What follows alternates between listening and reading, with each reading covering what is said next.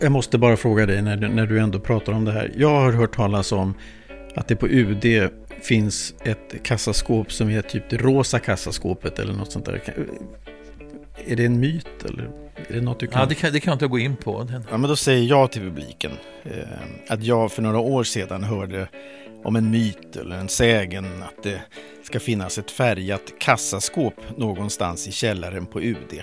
Och i det kassaskåpet lär det finnas stora värdesaker, bland annat smycken och juveler från den gamla tsarfamiljen.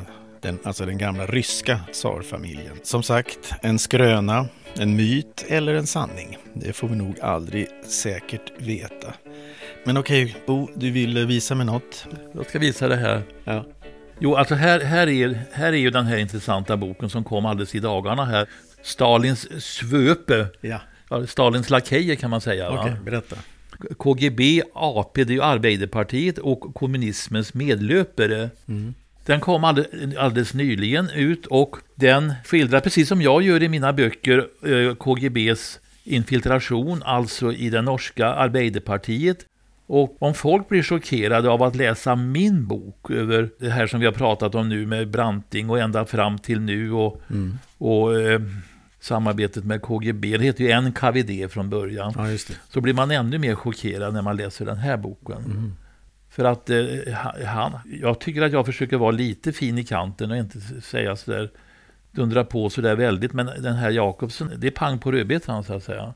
På den här bilden, där ser man då eh, Arne Treholt som ju var eh, KGB-spion. Och han verkade då genom den dåvarande havsrättsministern Jens Evensen. Jens Evensen var ju den som höll i den norska havsrätts eh, eh, utvecklingen, bland annat då i Barents havsförhandlingarna. Och, och det där är i stort sett en parallell till de förhandlingarna jag höll i här med Sovjetunionen och Vita zonen.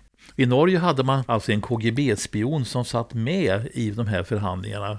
Alltså när Evensen leder förhandlingarna, hans närmaste man var Treholt. Som senare blir dömd som, Som blir- det är livstids fängelse då för, för eh, spioneri. spioneri. Som han själv hävdar är oskyldig till. Ja, jo, jo. I alla fall så säger han här i baksidestexten, te, alltså det intressanta är ju också att Jens Evensen är ju den som lanserar den här frågan om en kärnvapenfri zon i Norden. Som naturligtvis är, ser jag då som KGB-påverkad. Kärnvapenfria zonen i Norden som också så här kommer in i, i Palmekommissionen och i Olof Palmes agerande att man ska upprätta en kärnvapenfri zon i Norden som naturligtvis i första hand då påverkar NATO-närvaron i Norden. Om man ska så att säga putta ut NATO-kärnvapnen som ändå var de kärnvapnen som skyddade oss enligt 1952 års eh, avtal. Vi låg under den amerikanska kärnvapenskölden från 52 och framåt. Så att skulle man nu putta ut NATO-kärnvapnen, ja då skulle vi nästan putta ut vårt eget försvar. Va? Jag har ju hela tiden, som folkrättssakkunnig som jag beskriver, framförallt i den här boken, del nummer fyra, eh, lagt mig dead against det här med kärnvapenfria zoner. Efter det att ja, Sven Andersson, som blev utrikesminister efter 1973 års eh, försök till statskupp på UD, som leddes av Ekéus för övrigt. Då förvisade Sven Andersson, som då blev utrikesminister, han var försvarsminister, han förvisade ju de här revolutionära hetsporrarna ut i geografin. Många åkte till Kuba. Ekéus är alltså så att säga nedrustningsexpert, kärnvapennedrustningsfantast, liksom eh, alla andra i den här eh, gruppen kring Sipri. Jag kommer tillbaka till det igen. Schori, Jan Eliasson är ordförande i Sipri. Man har till och med min företrädare Hans Blix. Han har ju på senare tid bekänt färg, så att säga då, samverkar då med den här gruppen som ännu idag, ännu idag kan man ju se nästan var och varannan dag så ser man ju då utspel från den här gamla 85-åriga Sipri-gruppen om att vi kan, ska, egentligen vara lite hyggligare mot Putin.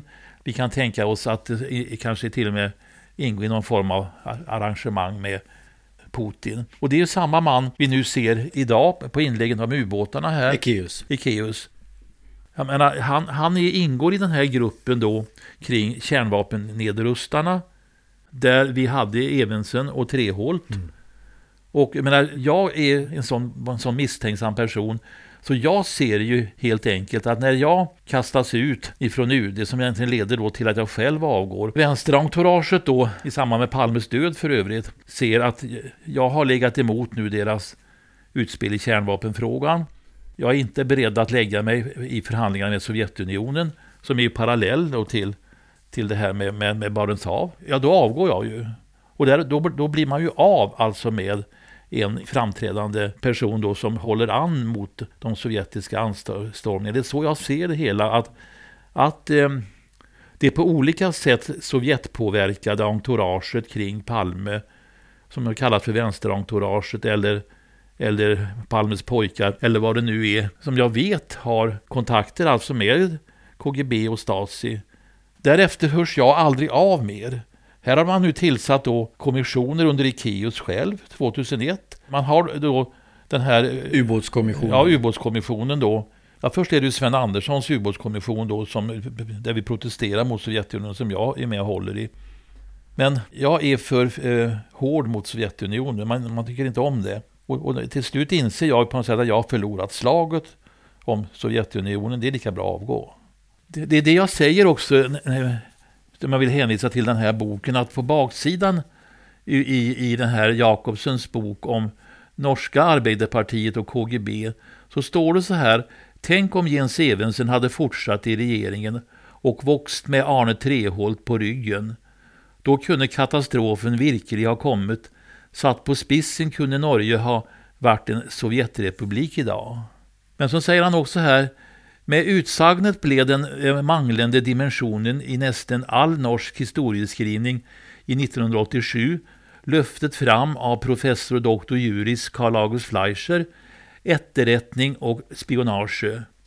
Och han var norska UDs folkrättssakkunnige, alltså min motsvarighet. Och det lustiga inträffar här att båda två, i, i, dels i norsk, eh, folkrättssakkunnig i norska UD och svenska UDs folkrättssakkunnige, agerar i stort sett på samma sätt och skriver vad vi tycker om det här med, det är alltså de två folkrättssakkunniga i Norge respektive Sverige som efterhand tar eh, bladet från munnen och säger vad man tycker. För det står så här att eh, i boken Stalins svöpe förföljer författaren Alf R. Jakobsen tankegången och gör som den allra första ett försök på att införa den manglande dimensionen, alltså den saknade dimensionen i hela den moderna epoken fra den jublande omfamnelsen av Stalins morderiske regime på 30-talet via regeringen Nygaardsvold och Gerhardsens glideflukt i 40 och 50-åren till Sovjetkommunismens fall i vår egen tid. Och den här professorn, det är din motsvarighet? Ja, det är min motsvarighet alltså. I Norge. I välkänt och besättande stil rives läsaren med från skandaler till skandaler, där särskilt Arbeiderpartiets och UDs undfallenhet avkläds med grundlig dokumentation. Hver gång politiet ville gripa in blev det stanset av det som hade makten. Stalins svöpe är en förryckande skildring av politisk blindhet, svik och tragedi. Och den kom alltså alldeles i dagarna det här. Och blir man chockad av att läsa min bok så blir man ännu mer chockad när man läser det här. Ja, men, men man blir inte lika chockad av att norrmän vågar ta itu med sin historia. I, i Sverige gör vi ju inte riktigt Nej, alltså norrmän har, har ju tagit itu med sin historia. Men nu, nu, får man ju, nu får man ju ändå så att säga då en Arbeiderparti-regering tillbaka igen här. Varje gång det här händer, att man får en, en socialistisk, socialdemokratisk regering, så, så händer det här ständigt med alltså, relationerna med, med Sovjetunionen, eller, eller numera Ryssland. Mm putinismen och Men Putin är ju en gammal KGB-kapten, ganska misslyckad som för övrigt från Dresden. Men han, han lever ju i sin KGB-värld, det är så han har konstruerat Ryssland. Det är ju ingen kommunism egentligen längre, utan det är någon form av putinism som ju eh, eh, baserar sig på de grundläggande eh, KGB-arrangemangen och KGB-greppen. Alltså hot, hot förföljelse, hämnd och sådana där saker. Får jag gå tillbaka till U137 bara, eller framförallt ubåts... Ja, nu har vi kommit alldeles på avväg. Ja, men det är ingen fara. Men just ubåtskommissionen, eh, Rolf Ekéus, du, du berättade att ni hade hemliga eh, underrättelserapporter som inte har kommit med i de här kommissionerna, eller... Ja. Varför har man inte tagit med dem? Kan du säga vad de innehöll? Ja, det kan jag säga, men det får, det, det får jag inte säga. Nej. Alltså jag, jag, kan, jag kan läsa ur vad jag säger här ja. i, i, böckerna. För att ja, där, vi, där vi slutade att läsa i den här boken mm. så hade vi kommit fram till då det här med immuniteten. Va? Men, ja, den 29 oktober. Ja, jag, jag bestämmer mig då ändå för att fälla immuniteten. Eh, en annan falang ville ju så att säga att immuniteten skulle respekteras. Och med, och med den tolkningen då skulle vi ha släppt ubåten. Då hade vi släppt den. Låtit ryska, sovjetiska ja, fartyg? Antingen hade vi boxerat av den på grunden själva -huh. och, och sagt varsågod, här var eran båt, ta den. Men det var ju det som jag stoppade så att säga. Mm. Och det tycker jag ändå är, är, är, en av mina stora insatser i UD, men som naturligtvis ingen annan tycker är, är, så bra då. Va? Men om man, om man läser Agrell till exempel, han, han lovordar ju väldigt mycket just regeringen och hur, hur den skötte U137-frågan och framförallt samarbetet mellan Palme och den regeringen. Ja, ja visst, men jag var, jag var ju med och styrde det där, ja. så att jag var ju folkrättskunnig på den tiden. Nu var Valagrell på den tiden inte heller någon person som vi läste speciellt mycket eller lyssnade på i UD på den tiden. Nej. Men han har ju rättat till sig efterhand så att säga. Okej. Okay. Ja. Eh. Och vad menar du med att rätta till sig? Nej, men han är väl mer, mer nu realistisk kanske i sina bedömningar. Okay. Jag kan bara läsa igen här. Utrikesministern kallar upp Jakovljev klockan 14 och delger honom detta beslut samt eh, begär dels ett sovjetiskt beklagande av kränkningen, dels att kaptenen och besättningen samarbetar i förhören och utredningen. Då har vi kommit alltså fram till att vi har fällt immuniteten så tillvida att vi, vi kan förhöra besättningen och göra en utredning. Ombord på båten? Ja, ombord på ubåten. Mm. Eller att vi då tar dem till en svensk båt, vilket vi också gjorde sedan. Eh, statsministern kunde ju detta vid en presskonferens i riksdagshuset klockan 14.30. Samtal på kvällen med krisgruppen Leifland, jag, Göran Berg och Magnus Faxén från press. Meddelande om bärgning och förhör med besättningen. Får nu veta följande om kommendörkapten Karl Andersson, stabschef på Örlogsbas Syd, första besök ombord på ubåten 28 oktober klockan 11.10 då kapten Gorsen säger till honom att ubåten klockan 23.00 Moskvatid den 27 oktober de anger själva att han gått på grund 21.57 Moskvatid, hade grundstöt på svenska kusten men att han inte kunde ange platsen vid grundstötningen. Vid förfrågan om position, säger Andersson, framtogs ett sjökort är mycket tydlig. Skala sannolikt danskt eller västtyskt över Blekinge skärgård. Innan diskussionen ingående på, eh, angående position hunnit igångsättas rycktes sjökortet bort under våldsamma protester, förebråelser från mot den officer som tagit fram det. Nytt sjökort i skala... Alltså, vänta nu, du menar att, att ryss, eh, sovjetisk eh, befäl rycker undan ja, ett sjökort? Ja, precis. Vad var det för sjökort? Ja, det var ett ganska tydligt sjökort om man tar fram från början. Men sedan är naturligtvis det för tydligt och då är det då man rycker undan det och lägger fram ett nytt, mer otydligt. Och den här personen som har lagt fram sjökortet får en utskällning? Ja, precis. Mm. Alltså, man tar fram ett sjökort i mycket tydlig skala, mm. sannolikt danskt eller västtyskt över Blekinge skärgård. Innan diskussionen angående position hunnit igångsättas rycktes sjökortet bort under våldsamma förebråelser mot den officer som tagit fram detta. Nytt sjökort i skala omfattande hela södra Östersjön framtogs. Mot bakgrund av incidenten med sjökortet så är det klart att besättningen mycket väl visste var den var, men att den ville undanröja bevis om ubåtens verkliga kurs och läge. I själva verket hade man från ubåten inrapporterat sin position redan 06.30 Moskvatid, det vill säga 6 timmar och 30 minuter innan det första svenska marinfartyget Smyge anlände till platsen med stabschefen från örlogsbasen som då steg ombord på ubåten. Sedan så säger jag här också då på kvällen verkställer FOA en första mätning om kärnvapen medförs ombord på ubåten. Detta görs från den båt från Kustbevakningen som förtöjs vid ubåten. Mätningen ger besked om förhöjd gammastrålning varför uran-238 måste finnas ombord. Alltså kärnvapen. Ganska chockande faktiskt skriver jag här. Det var ju en gammal linjeubåt som man inte kunde tro hade kärnvapen ombord.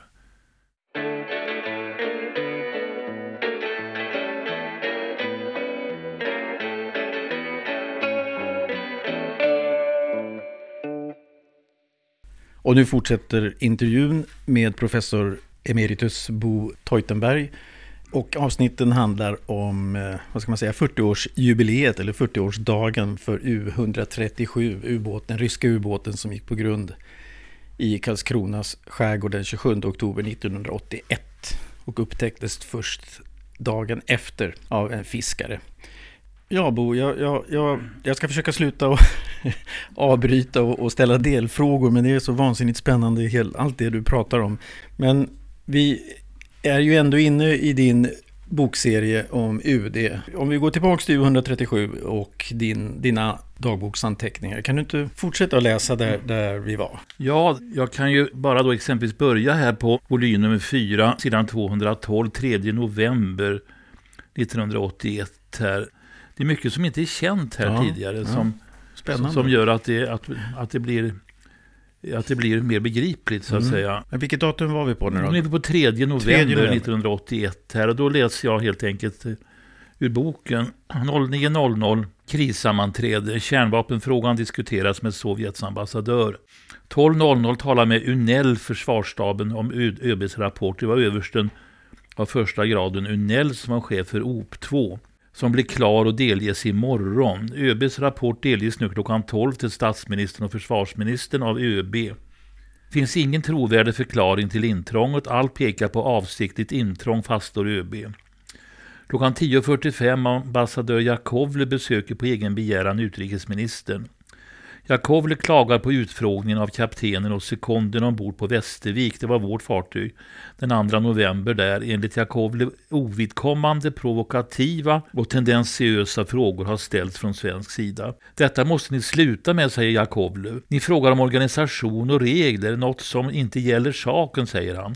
Dessutom har utfrågningen varat i sju timmar, vilket står i strid med det avtal vi gjorde om ett kort samtal, säger han och ni ska besöka ubåten måste detta bli ett kort besök, understryker Jakovlev. Dessutom är vi upprörda över hur ni behandlat representanter för, den, för vår ambassad. Det var helt enkelt inlåsta på den svenska torpedbåten med en vakt med k-pist utanför dörren. Ola Ullsten säger att uppdraget till ÖB gäller att utfrågningens syfte är att bringa så stor klarhet som möjligt varför ubåten befann sig i detta militära skyddsområde. Men vi vill få klarhet i det inträffade så att vi snarast möjligt kan avsluta denna affär, säger utrikesministern. Leif Leifland säger att det aldrig talats om en kort utfrågning utan som en första utfrågning, vilket dessutom bekräftas av det papper som hade överlämnats till herr Novikov. Det var han tolken som var med i Jakovlev. Mm. Vad sedan gäller inlåsningen av ambassadtjänstemännen så är detta, säger Leif, bara ett utflöde av vår omsorg om deras fysiska säkerhet. Ambassadör Jakovlev säger att han inte förstår varför militärattachén och den konsulära tjänstemannen skulle bevakas och sitta inlåsta i varsin hytt. Hur blir det nu sedan, frågar Jakovlev. Ola säger att han ännu inte fått ÖBs rapport. Hoppas vi snart får den, får den då ska regeringen ta ställning, säger Ola. Ullsten alltså. Ja. Vi måste få klarhet i detta, säger han. Vi kommer inte i övrigt att förhala ärendet en enda minut. Jakovlev återkommer till den demonstration utanför ambassaden igår kväll där huliganer hade bränt Sovjets flagga. Ola säger att han inte hade kunnat påverka demonstrationen men hoppas att polisen lyckas skydda ambassaden. Vid uttåget ur huset får Jakovlev ut ett mycket emotionellt utbrott hur vi svenskar hade agerat i förhöret med ubåtskaptenen. Detta var ett korsförhör som han inte hade något gemensamt med den typ av utfrågning som Sovjet hade gått med på, säger han, som dessutom varat i sju timmar. Detta var upprörande. Det är otroligt vilken antisovjetism som händelsen gett upphov till, säger ambassadören. Klockan 13.00 svensk tid var ambassadör De Geer åter uppkallad till vice utrikesminister Semskov midd i Moskva. Den svenska ambassadören? Ja, svenska ambassadören är Karl De Geer då. Uppträdde till vice utrikesminister Semskov, det är en mycket mäktig person. Jag har träffat honom flera gånger, det var inte särskilt trevligt. Som säger samma sak som Jakovlev sagt tidigare till utrikesministern. Ni har överskridit alla gränser för goda grannskapsförhållanden, säger han. Han säger att alla aktioner som svenska myndigheter vidtagit mot ubåten grovt strider mot internationell rätt. Tja, här skriver jag i min egen dagbok här. Det är väl då helt mitt fel eftersom jag, det var jag som från början, första början vid samtalet med ÖB och CFST handgav grundtemat, nämligen att immuniteten har fallit och att vi har rätt att vidta de åtgärder vi nu vidtar. Så, så, bara så att jag förstår rätt, nu, nu, skriv, nu talar du i ja, egen person. Ja, nu har jag, jag har lagt till detta i dagboksanteckningarna här. Tja, det är väl då mitt fel, va? Eftersom det är jag som har angett grundtonen. Jag skriver också så här, jag är nog inte populär hos ryssarna. Inte hos vissa kretsar här hemma heller, som tycker vi går för hårt fram. Det, det kan man ju lägga till. Jag måste bara på, påminna publiken att nu läser alltså Bo ur sina egna eh, dagboksanteckningar ja, ja. från UD. Klockan 19.00 var Jakovlev åter kallad till utrikesministern som delger ambassaden misstankarna om det finns kärnstridsspetsar ombord på den grundstötta ubåten. Om detta är fallet, säger utrikesministern, måste den svenska regeringen betrakta kränkningen som ännu allvarligare än vad den ditintills gjort. Utrikesministern framför en enträgen begäran att svensk expertis ska få tillträde till båten för att försöka fastställa strålningskällans natur. Vi vill ha ett snabbt svar på detta, säger utrikesministern. Jakovlev lovar att framföra meddelandet till Moskva, samt säger samtidigt att den av oss krävda sjövärdighetsbesiktningen före återlämnandet av ubåten är helt onödig, samt att den snarast bör överlämnas. Irritationen är nu enormt stor hos ryssarna, på vippen att de ställer ett ultimatum eller fritar ubåten. Detta ligger i luften. De tycker vi förolämpar dem som stormakt. Jag, alltså är med Fälldin när ÖB ringer och frågar statsministern om han har statsministerns sanktion att ge order om verkanseld om sovjetiska fartyg går in i svenskt vatten för fritagning av ubåten. Fälldin tittar på mig. Ja, säger jag. En fast och bra statsminister som inte vacklar. Kommer vi i krig med Sovjet? Frågetecken. Men nu, du måste ju också, var det inte så att det, ganska många eh, rysk, äh, sovjetiska båtar var på väg mot ubåten? Ja, de, de, var på väg in, men det visade sig i efterhand att, att det var egentligen handelsfartyg som var på väg in, så att det, var, det, var, det var inga stridsfartyg. Okay. Men Fälldin får frågan av ÖB på något sätt om det visar sig att fritagningsförsök är på gång, för vi visste inte på de här radarekorna vad det var från början. Vi trodde att det var, att det var en fritagningsförsök. Okay. Och då, då säger Fälldin ja. Det är det som är håll gränsen. Men, men hör man inte ett eko från en annan ubåt någonstans lite längre Ja, det finns, en, det finns en ubåt längre ut. Ja. Det, det, det, det, säger jag någonstans här, det ligger längre ut också. Men den försvinner eh, Den försvinner. Spårlöst. 4 november 9.00 krissammanträde filar på texten till den protestnot som ska överlämnas till Jakovlev samt på texten till utväxlingsprotokollet när vi överlämnar ubåten. Klockan 12.00 diskuterat med ÖB och chefen för försvarsstaben. Nu är ÖBs rapport 1981 11.04 färdig och överlämnad till regeringen. Denna rapport ger bakgrund till händelseförloppet och grundstötningen.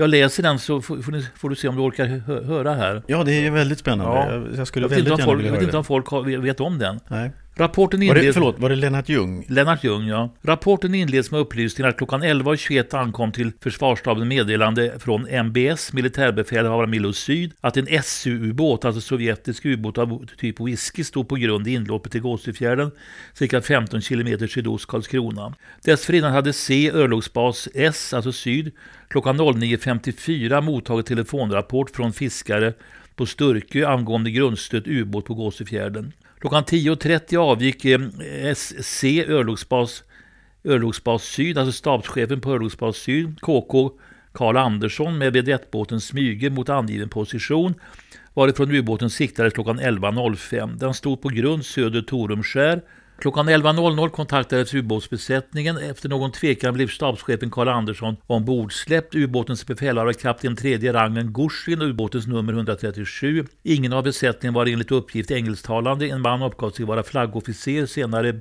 identifierad som, som kommendör eh, Avrukevich. Se mera nedan. Han sannolikt medlem av fartygsförbandsstaben i land. Han talade någon tyska. Enligt loggboken finns 59 man ombord, 10 officerare, 9 UBF och 40 meniga. Rapporten nämner att vid förfrågan om position framtogs ett sjökort i mycket tydlig skala, sannolikt danskt eller västtyskt, över Blekinge skärgård. Innan diskussionen angående position hunnit igångsättas rycktes sjökortet ur händerna från den officer som tagit fram det under våldsamma förebråelser Nytt sjökort i skala omfattande hela Östersjön framtogs. Incidenten med sjökortet visar att besättningen mycket väl visste var ubåten var, men att bevis för detta skulle undanhållas. ÖB hade begärt att utöver kaptenen och första sekunden få utfråga även navigationsofficeren och utkiken, vilket ryssarna först vägrade. Endast kapten Gushin och första sekunden Besedin skulle få utfrågas enligt ryssarna. Dessa två lämnade ubåten för utfrågning ombord på det svenska fartyget Västervik klockan 13.45 den 2 november. På grund av svår storm uppsände ubåten i samband med detta nödraketer och gjorde nödanrop Mayday på radio varvid den drogs av grundet av svensk bogserbåt och förtöjde cirka en kilometer nord om haveriplatsen. Vid det första förhöret ombord på Västervik den 2 november sade sig kapten Gorsen ha bedrivit övningar i U-läge öster om Bornholm 26-27 oktober där vattendjupen varierar mellan 60 till 80 meter. Ubåten hade enligt hans uppgifter framförts på djup ner till 45 meter. Eftersom djupen där ubåten i verkligheten måste ha befunnit sig huvudsakligen varierar mellan 20 och 40 meter hade en bottenkänning varit ofrånkomlig och man hade därigenom erhållit en tydlig indikation på att en bedömd position inte var korrekt, säger ÖB. Fartygschefen uppgav i förhöret den 2 november att ubåten hade intagit utläge cirka två timmar före grundstötningen, vilken uppgavs ha inträffat klockan 19.57 svensk tid. Gorsen hävdade att han trott sig ha intagit ytläge i ett område cirka 70 distansminuter, alltså 130 km söder om Blekinge. Ytläget intogs efter avslutad övningsverksamhet för att undvika kollision med på hydrofon indikerade fiskefartyg. Felnavigeringen uppgavs ha berott på att pejlutrustningen och ekolod visat fel respektive varit ur funktion. Efter grundstötningen sade man sig dessutom observerat att gyrokompassen hade stora fel. Magnetkompass eller radar hade inte använts. Fartygschefen uppgav vidare att grova fel begåtts vid handhavandet av däckasystemet. Felaktiga optiska observationer hade vidare gjorts. Alla dessa brister och felaktigheter i handhavandet och gjorda optiska observationer samverkade enligt Gorsin till den oavsiktliga kränkningen. Fartygschefen trodde sig ha grundstött på Kristiansö nordost om Bornholm. Sikten under den sista timmen för grundstötningen angavs vara 2-3 distansminuter, det vill säga 3,5 till 5,5 kilometer. Så de trodde de var i Danmark? Ja, säger de. De vid inspektioner av ubåten genomförda kontrollerna visade emellertid att radiopejlen inte hade så stora fel, om alls några, som uppgivits, säger ÖB. Också gyrokompassen hade fungerat en timme före grundstötningen.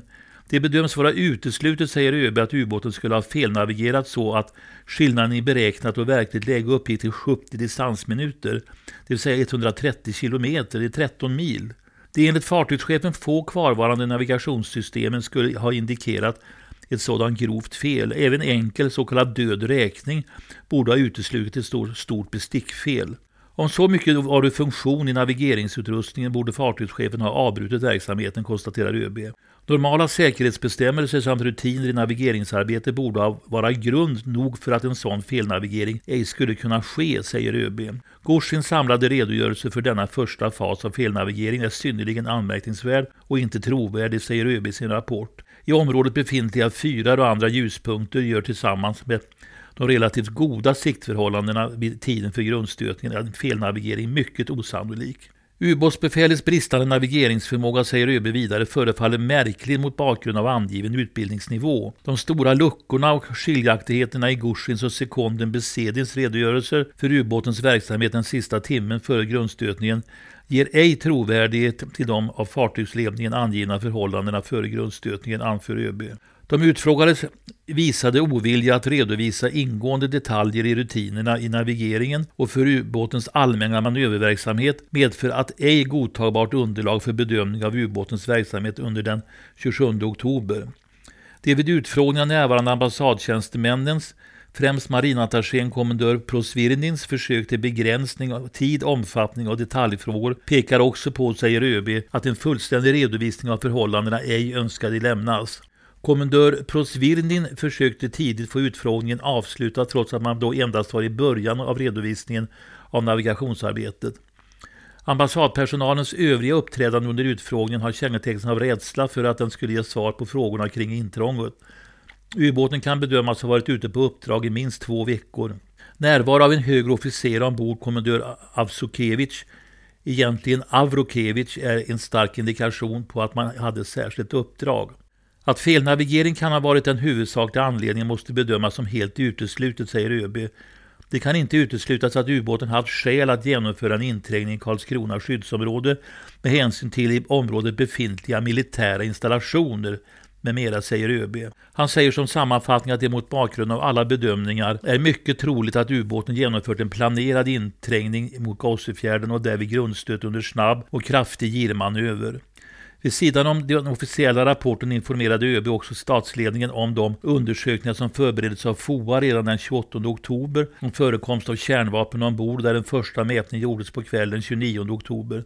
Mätningarna visade entydigt att uran-238 fanns ombord på ubåten, alltså kärnvapen.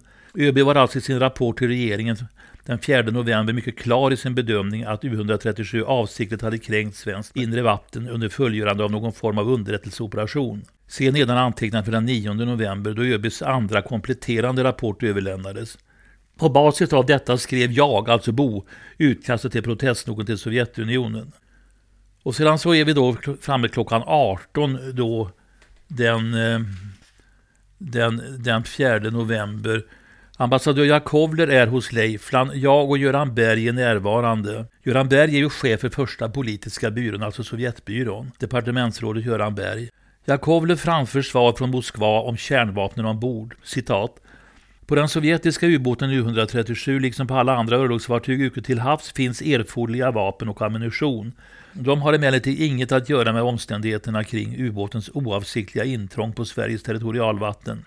Leifs replik är att det inte sägs något om kärnvapen finns ombord på U-137. Jakovlev säger att han inte hade några mer kommentarer. Han har bara läst upp vad han fått från Moskva. Leif säger att detta svar är otillfredsställande. Ja, därefter fladdrade Jakovlev över till en i detta sammanhang bizarr begäran att han den 7 november ville få tillfälle att per telefon till ubåtens besättning framföra gratulationer på revolutionsdagen. Det räcker med någon minut samtal, säger Jakovlev. Man tror inte sina öron, jag skriver min dagbok här. I detta läge med kärnvapen ombord ska de gratuleras till revolutionen. Leif är hygglig och säger att han ska ordna detta. Stackars Göran Berg får i uppdrag att hålla i revolutionsfirandet. Leif säger att svaret från Moskva är otillfredsställande och ambassadören måste förstå att ur politisk synpunkt det var en kolossal skillnad om det finns kärnvapen ombord eller inte. Sverige vill inspektera båtens torpeder, säger Leif. Därefter går Jakovlev in till Ola, alltså Ullsten då. Ola säger att han tolkar ambassadörens svar till Leif som att Sovjetunionen inte förnekar att det finns kärnvapen ombord. Han tolkar också svaret som så att Sovjet vägrar att låta Sverige inspektera vapnen ombord. Ola säger att regeringen kommer att sammanträda imorgon klockan 9.00. Har regeringen inte fått då annan information än den som just nu har getts förbehåller sig den svenska regeringen att vidta enligt dess uppfattning lämpliga åtgärder. Leifland går upp till statsministern. Jag skriver för brinnande livet på protestnoten, på kommunikén och på överlämnande protokollet för ubåten. Hur ska jag hinna detta, skriver jag här i dagboken. Hemma 03.00, upp igen klockan 06.00, inne på UD 07.00.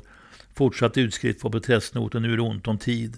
Och sen är vi framme vid den 5 november 1981 här då. Protestnoten till Sovjetunionen stadfästs, överlämnas till Sovjetunionens ambassadör. Sen är det då Fälldins presskonferens här. Ska jag läsa det också? Ja, jättespännande. Ja. Utrikesministern har kallat till sig ambassadör Jakovlev klockan 8.45. Jag är närvarande vid mötet med Jakovlev. Ola nämner för ambassadören att regeringen sammanträder om några minuter och förbereder ett beslut om utboxering av ubåten som avses påbörjas idag klockan 15.00. I samband med överlämnandet ska ett särskilt protokoll underskrivas av båda sidor, vilket ska föregås av en sjövärdighetsbesiktning av ubåten, säger utrikesministern till ambassadören. Kaptenen måste få order från Moskva att medverka i sjövärdighetsbesiktningen samt order att i alla andra hänseenden följa vad Sverige föreskriver, säger Ola. Parentes är annan, annars verkanseld från svensk sida. Ambassadör Jakovlev är nöjd över detta besked och säger att han hoppas att de goda svensk-sovjetiska relationerna inte alltför mycket har påverkats av denna incident. Hoppas att allt kan återgå till det normala, säger han. Ambassadören får i sin hand mitt överlämnande protokoll. Chefen för försvarsstaben ringer under detta samtal med ambassadören och ger koordinaterna för överlämnandet där det ska äga rum. Det visar sig att kaptenen trots vad som sagts vägrar medverka i sjövärdighetsbesiktningen. Göran Berg ringer upp Rym K i bostaden och säger att det är ett villkor för frisläppandet. Noten blir färdig i grevens tid. Kopior till stats och utrikesministern Leifland med flera. Och, och, när man säger överlämnande, det betyder att man ska var man ska släppa båten i internationellt vatten. Ja, just det. Ja, just det. Den ska, den ska boxeras ut på ja, internationellt vatten. Åker med Ola i hans bil upp till utrikesnämnden på slottet klockan 12.30. Noten ska föredras där. Det är ganska viktigt att veta att noten föredras i utrikesnämnden. Alltså. Mm kungens ordförandeskap. Kungen är ordförande som vanligt, mycket allvarlig stämning. Ser på ledamöterna och kungens ansikte när statsministern avslöjar att de med intill visshet gränsande sannolikhet finns kärnvapen ombord på ubåten. Det blir som fruset, häpna, bestörta, chockade. Nej, det kan, nej, kan det vara så? Otroligt fräckt. Spridda kommentarer. Och skriver att statsministern släppte verkligen en bomb. Inom citationstecken i dagboken. Har aldrig upplevt sån stämning. Nog den mest dramatiska utrikesnämnd jag upplevt. Protestnoten föredras. Sägs att regeringen sammanträder efter nämnden då beslut tas att släppa ubåten. Vi kommer inte längre i våra undersökningar och Sovjet vägrar att medverka vid flera undersökningar. De flesta verkar nöjda med detta. Vi har ändå visat Lejonklon så långt det gick utan att förorsaka totalt sammanbrott i förbindelserna med Sovjetunionen. Hot om fritagning var ju inte helt frånvarande. Kungen avslutar sammanträdet. Nu är min protestnot stadfäst av utrikesnämnden, skriver jag. Ett nytt regeringssammanträde äger rum efter nämndens avslutande. Formellt beslut tas att ge ÖB instruktioner att ubåten överlämnas till Sovjetunionen. Jag och Göran Berg är med när utrikesministern formellt överlämnar protestnoten till Sovjetunionens ambassadör Jakovlev. Detta sker vid ett nytt möte mellan Ullsten och Jakovlev klockan 14.30 efter regeringssammanträdet. Cirka varar cirka 15 minuter. Känns ändå lite dramatiskt detta samt att ha få varit med och hållit i yxan skriver jag här. Ola överlämnar noten till ambassadören som säger att innehållet kommer att offentliggöras när ubåten är på väg från svenskt vatten. Under det att utrikesministern läser protestnoten text kommer ett meddelande från chefen för försvarsstaben Schubach som säger att vädret i området nu är så svårt att ubåten inte kan boxeras ut klockan 15.00 som förutses. Ola säger att ambassadören kommer att hållas underrättad om väderleksförhållandena. Svenska sidan representeras vid överlämnandet av kommendören Roderick Klintebo, säger utrikesministern. Ambassadören säger att den sovjetiska sidan representerar viceamiral Kalinin. Jag är med på statsministerns och utrikesministerns presskonferens vid 16-tiden. Fälldin avslöjar att U-137 med stor sannolikhet är bestyckad med kärnvapenladdningar. Med ännu större sannolikhet, en sannolikhet som gränsar till visshet, kan det sägas att uran-238 finns ombord, säger Fälldin under allmän bestörtning. Han fortsätter med att säga att det därmed rör sig om den mest uppseendeväckande kränkningen mot Sverige sedan andra världskriget. Han säger att ingen risk för befolkningen i området har funnits samt att ubåten så snart vädret tillåter ska bogseras ut på internationellt vatten. Han säger att den sovjetiska regeringen inte velat ge något klart svar på Sveriges förfrågan om det finns kärnvapen ombord. Det svar som Moskva gett, säger Fälldin, innebär att Moskva inte förnekar uppgiften om att det finns kärnvapen ombord, samtidigt som Moskva vägrar att låta svenska experter utföra inspektionen. Statsminister Fälldin säger att regeringen och utrikesnämnden idag sammanträtt och fått en fullständig redogörelse för vad som inträffat. Han citerar de viktigaste delarna av ur den svenska protestnoten som utrikesminister klockan 14.15 överlämnat till ambassadör Jakovlev. Han tackar oss tjänstemän som ofta nära nog 24 timmar om dygnet arbetar med denna sak. Det känns genuint bra att höra detta från denne stabile statsminister. Avslutningsvis refererar han till den svenska neutralitetspolitiken samt att vi med fasthet och konsekvens hävdar vår vilja och förmåga att avvisa kränkningar mot vårt territorium. Vid utrikesnämndens sammanträde idag kom en manifestation av nationell enhet till klart uttryck, säger Fälldin. Det är ju alldeles sant, skriver jag här. Utrikesnämnden var som lamslagen. Ja, detta var väl slutorden i detta drama, även om mycket återstår att ta hand om. Ola fortsätter med en redogörelse för de diplomatiska turerna med Jakovlevs med mera. Både Fälldin och Ullsten har gjort bra ifrån sig. Verkligen roligt att ha varit med om detta, skriver jag. Men varför släpper man ubåten? Ja, det fanns, det fanns inte mer att göra egentligen enligt, enligt den politiska bedömningen. Och eh, som jag sa tidigare så fanns det ju också en, en, en falang. Jag menar, det för, förekom ju också eh, samtal mellan Fälldin och, och, Palme hela tiden. Och eh, därifrån gjordes väl klart på något sätt att man, man ansåg att man från regeringens sida hade handlagt detta med, med balans och intill den gräns där man så att säga eh, inte kunde förvänta någon form av fritagning eller, eller aktion mot Sverige. Så man var inte rädd för Sovjet? Nej, Fälldin hade ju gett order om verkanseld mm. och det har ju framförts flera gånger att verkanseld skulle komma att avges. Och till det hör ju också då och det att... är skarpt läge. Ja, det är skarpt läge. Mm. Till, till, till, detta hör ju också faktiskt att första flygeskaden fick, eh, alltså det, eh, det är ju första flygeskaden, det är ju E1. Den hade då fått startorder att eh, ladda skarpt och eh, flyga mot, eh, mot ubåten. Eh, och likadant eh, alla kustartilleri, kustartilleriet på Kyrke med mera hade ju låst in sina kanoner mot ubåten.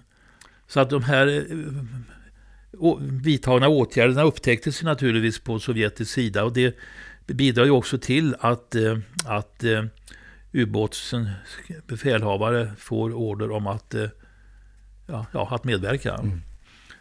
Men eh, det, det, det, fanns inte mer man kunde. Det, det fanns politisk enighet om detta. Det fanns inte politisk enighet om mer. Får jag bara fråga en liten kortis?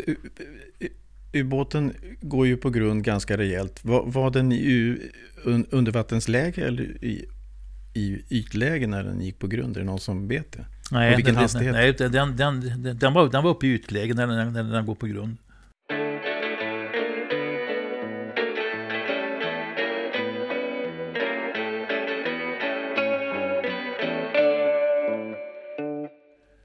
Jag ska läsa också ÖBs kompletterande rapport här som är ganska viktig. 9 november 81 ÖBs kompletterande rapport. Ja, det står också här avtackades med sherry av utrikesminister Ola Ullsten, står det här.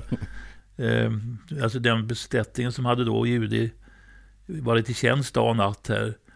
Eh, avtackades då av utrikesministern, vilket var hyggligt av honom. Grattis! Ja, bygger ut, nu ska vi se här, ÖB bygger ut den rapport han lämnade den 4 november bland annat redogör för ytterligare, bes ytterligare besiktningar och förhör ombord på ubåten den 5 november med navigationsofficeren Korostov och utkiken Savchenko.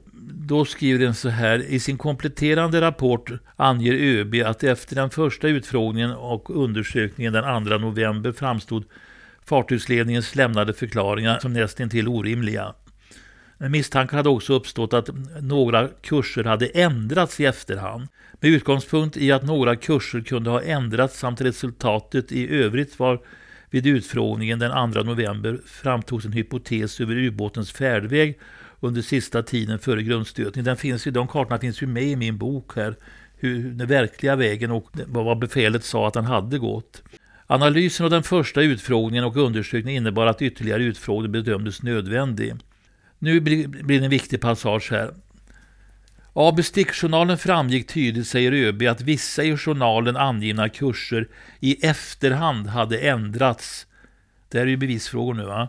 Genom att man för värdena på gyronkompassen lagt till en siffra framför tidigare skrivna två siffror. Såväl skrivstil som skrift, alltså en annan penna, vidimerade detta. Man hade däremot inte ändrat värdena för magnetkompassen på motsvarande sätt, vilket innebar att missvisningen på magnetkompassen vid just dessa tillfällen skulle varit 62 respektive 50 grader, det vill säga orimligt stor avvikelse, medan den i övrigt varierade mellan tämligen normala 0 till 5 grader.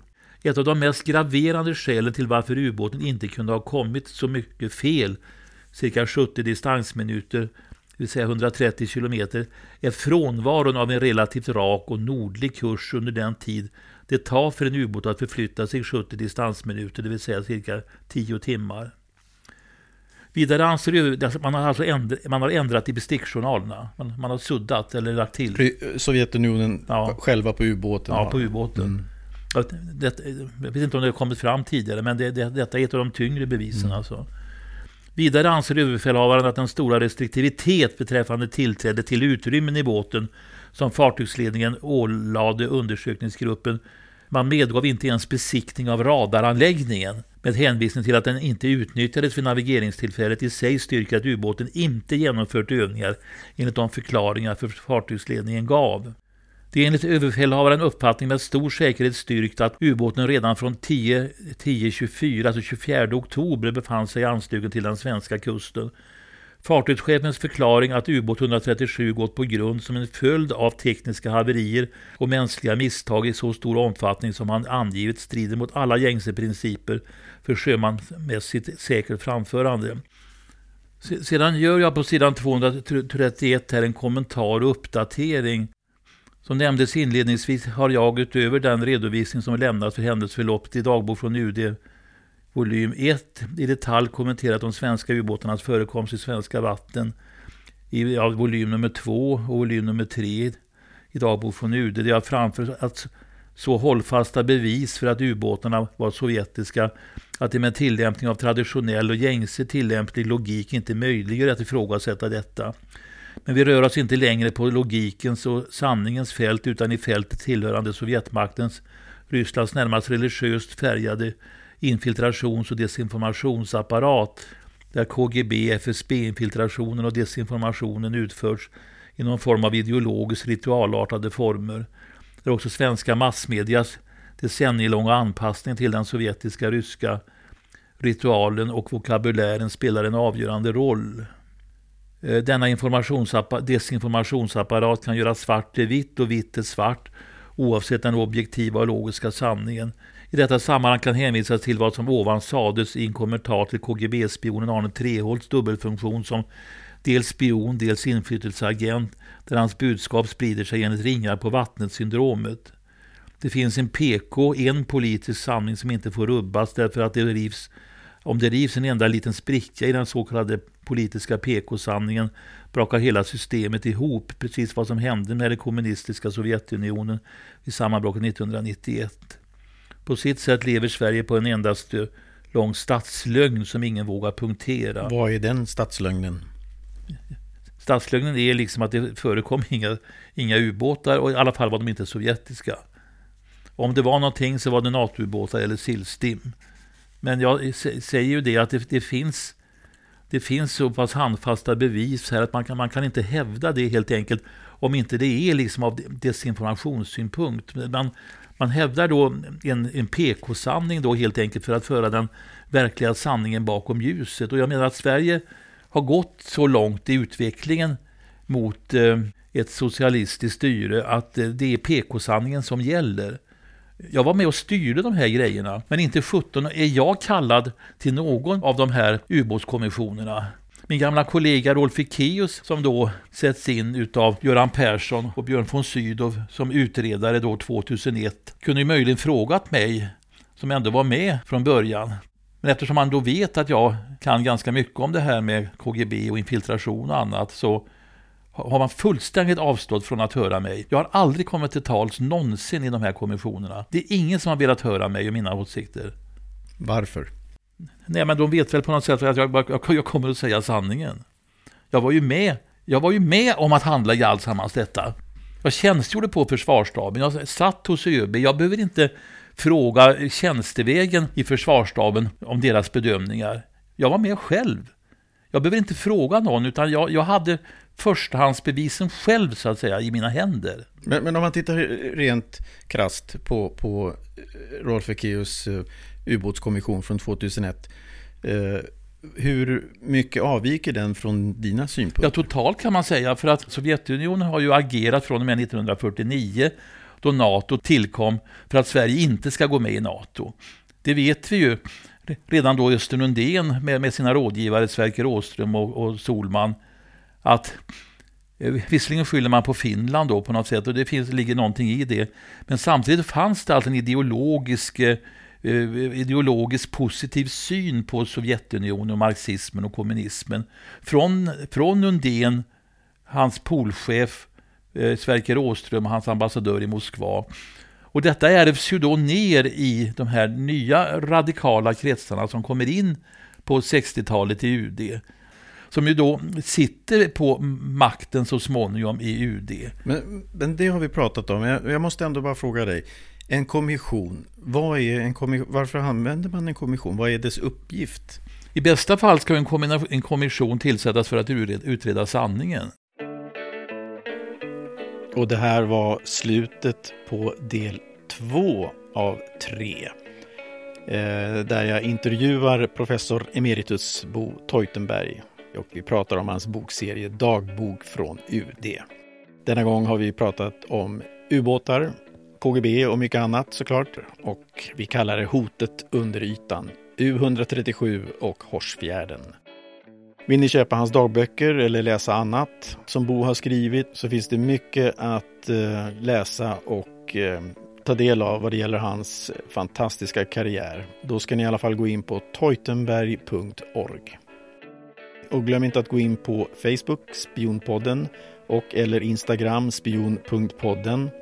Eh, där lägger jag som vanligt upp extra material från varje avsnitt. Tack för att ni lyssnar. Jag heter Mikael Hylin. Tills nästa gång. Hej!